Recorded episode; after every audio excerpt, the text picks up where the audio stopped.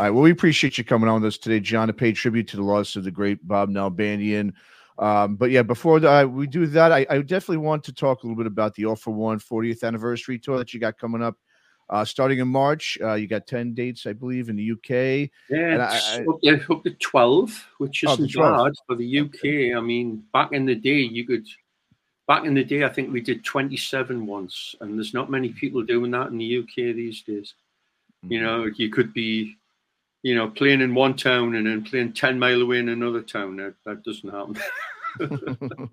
but, uh, 12 is 12 is good. And, uh, you know, very positive reaction. We're looking forward to doing the All for One album in its entirety.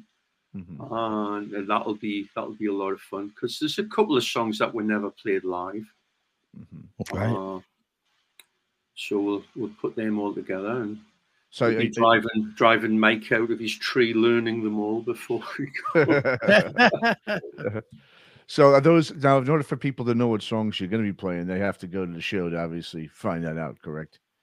Well, it's the the album plus uh, assorted odds and sods. We'll you know be okay. doing a, a, at least a couple from Metal City, and I mean we just did, or uh, was it Wiped Out in the states mm. last year, which was a blast mm-hmm. and very unusual because you're basically, you know, you do your set, and there's always like that five or six songs that are kind of perennial, and maybe eventually you'll take one or two out and move them around, but there's always going to be that cornerstone of the set. And pretty much sure. for this, it was like, nah, it's gone. oh, okay. So your whole thing, your, your pacing pretty much is out the window. And right. luckily for us, you know, this is where back in the day, especially when you paste an album, I mean, we still do. Mm-hmm. And that's that serves you for doing that. If you're doing the album and it's in the correct order, it's paced. And mm. so that was half the battle. Very cool. Very cool. Well, you know, speaking of all for one, and you know, and losses, obviously, you know, the record was out 40 years ago on on the legendary Megaforce Records and unfortunately, we've we've seen you know um, two unfortunate passings of the of the label's owners, Marsha and Jonny Zazula, over the last few years. Obviously, two really vital purveyors of metal music to the masses for for decades. and then you guys, of course, Raven. You guys recently played the celebration show this past fall with Metallica. Of course, sort of a reunion of sorts, I guess, for the legendary Kill 'Em All for One tour. Um, so tell us a bit about, I guess, how that show went and how really commemorative of an event that really must have been. Uh, it went really well. Uh, it was the second, apart from one more show, uh, last show of the tour that we'd done, mm-hmm. uh, but which was all, you know, pure chance the way it worked out. It was it, it worked out great. Uh, we were recording back in June, July, and we're in Los Angeles at Mike's place at Mike's studio and the idea came up to hit up the Metallica guys and say, hey, do you want to sit down and talk about the anniversary, which is coming up this year now, you know? Mm-hmm. And James was very receptive and said, yeah, I want to do this. Definitely want to do this. So we went up, we went into Metallica HQ, set up a table, cameras, and sat down with James for like an hour shooting the breeze about all things uh, anniversary related, and it was it was really really great. You know, he's to, to to see those guys and know what they've went through, know where they are, and to know that they pretty much have their feet firmly planted on the ground. Mm-hmm. It's a mm-hmm. great thing. It's very inspirational. Mm-hmm. So at the end of that, I just said, "Hey, uh, by the way, you know, if you ever have any opening slots, there's this little band from Newcastle who'd be very interested.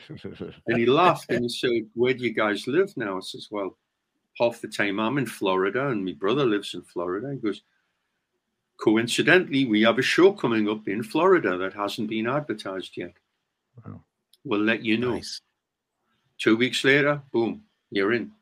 Wow. And then we found out it was going to be done as an anniversary. Now, I think they've they've done a show in this venue for a couple of years, like on a charity basis. Uh, and this was as well. I mean, I think the merch and everything went to charity. Uh, but they decided to make it for John and Marsha, which was uh, sure. obviously a brilliant idea. And we were very happy to to be in on it. And it was just like, you know, the stars aligned and all this worked out. It all came together.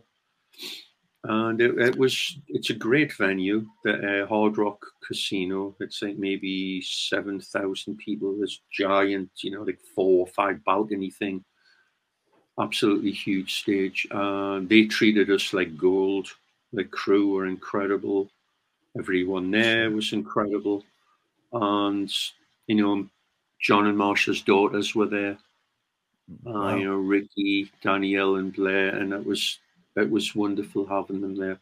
And it was just a, a great celebration. I mean, John, when John passed, that was another huge shock because literally like a week or two beforehand, I'd been talking to him on the phone.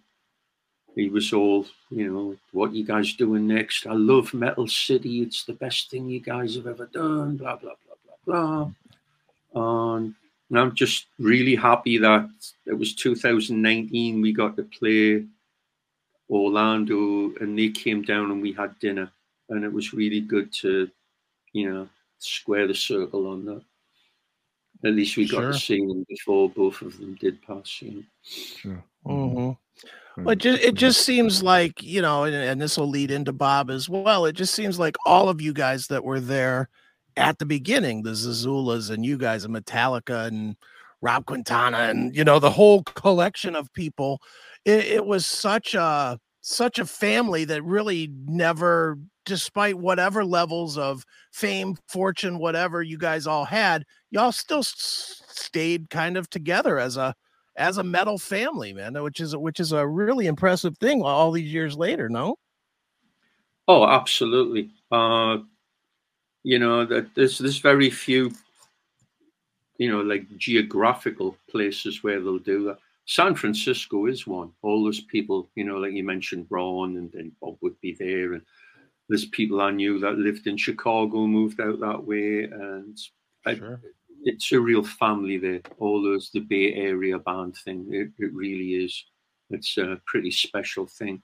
But uh, in the wider context, yes, everyone that was in at the beginning, whether it was uh, people starting fanzines in the states like Bob uh, Bob Muldowney on the East Coast, uh, people doing fanzines and Kerrang and all that in the UK, Metal Mike and Andre doing the thing with Aardschok in Holland.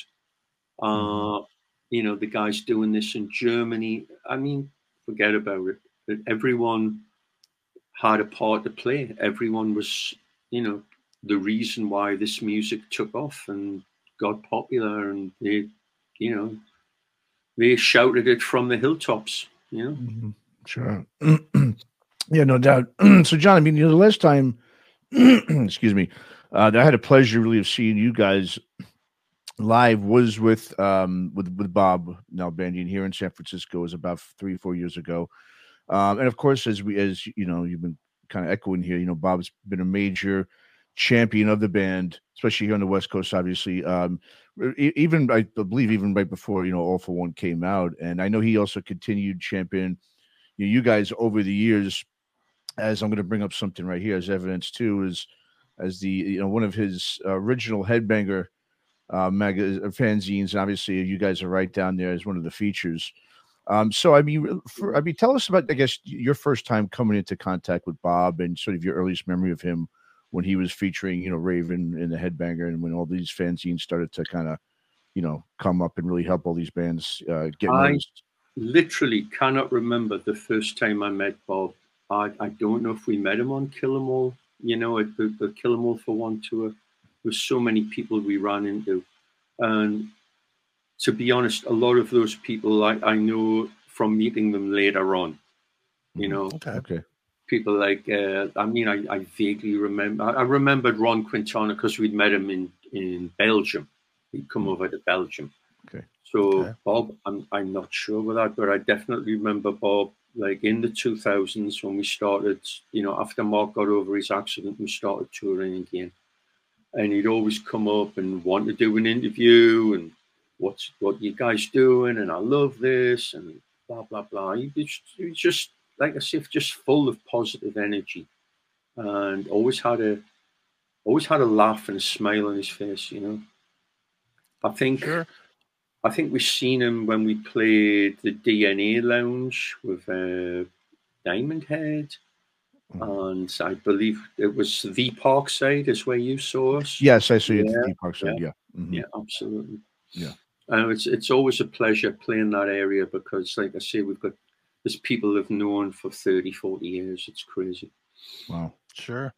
You know, you know, um, John, one of the things that we've both Matt and I, you know, we we're really good friends with Bob, obviously, and um, and we've known him for a long time, and yet every single person that we've talked to, whether it's friends of his, you know, personal friends of his, or rock friends of his, or guys that kind of blur that line like yourself, you know, you know, no matter who it is, everybody has the same story. He was he was in it because he loved the music. He wasn't looking for anything. He wasn't looking to be famous. He didn't want his name in the credits or he didn't want attention. That's rare. And I and I know you know that. I'm, I'm sure you you've run into many, many a hanger on in the in the years mm-hmm. that you've been doing it. And then you got a guy like this that self, self selflessly gave Yeah, pretty much totally his whole life too. Uh, wanted to just wanted to promote the music, wanted to you know tell the story, and I know he's he, he did his movies, very well Mhm. received. You know the LA metal stuff and all that, brilliant. You know. Yeah. Uh, it's just it's just a horrible shock. Uh, and this is this sucks. This is the one part that really sucks about getting older, is that uh, you know you're you're reminded of your own mortality, and because of that, uh, you got to do the right thing. You know, Mhm. whatever you're doing, max it out, make the most of it, treasure your friends and your family, and Right. just just bear that horrible crap in mind, you know. Don't let it No. rule your life, as it you know it obviously didn't rule Bob's. He soldiered on and did everything he could until you know till the battle was over. But uh, it's uh, take it as inspiration. You know, he he lived his life for for the better, you know, for good. Exactly. And, and and that's what we've been trying to convince everybody of as well is that you know, there's so few people that truly can say this is what I wanted to do and I did it. And you know, I, I think that is kind of the positive ring that we could not that there's anything really positive about Bob passing, but if you were to ask Bob today, did you accomplish what you wanted to accomplish? I think he would have said yes. I think he obviously would have was I know he was happy with the with the documentaries and I know he was happy with his relationships that he had with bands not because they were famous bands or whatever but because they were his friends and he wanted Yeah. to be in that circle and he really was Yeah, it, it, it definitely wasn't like a, a glory seeker hanging on type of thing. It was uh, he genuinely liked the music, and you know he he made friendships because uh, luckily enough in in this business, uh, although some people may tell you different, the great majority of people in the bands and in the business are good people. Mm. true There's there's very few out and out jerks, very few, you know. Mhm. right and we could probably pick them out of a hat very quickly. Uh, well, John, no, I appreciate you coming on and, and you know uh, saying some some words about Bob. I guess obviously he was a huge fan of the band right to the end. And um, just before we wrap it up here, I mean, just if you have any like last words you want to say uh, to Bob or about him, uh, please do so. Um, as you know, um, like I said, I know he was. Raven was always a, a band, and you, especially as an individual was someone you know he he definitely held dear to his heart and always talked about you know uh, what a great guy you were and um you know just not just uh, uh, like you said the band musically but just you guys as people as well yeah, I'm upset that I don't get to play our new album to him and get his reaction on that. So mm-hmm. I guess I'll have to play it real loud for him to hear it now. so get your headphones on, Bob. It's coming. It's coming real loud. now, we love go. you. We miss you, man. It's a shame. It's a great shame. Yeah.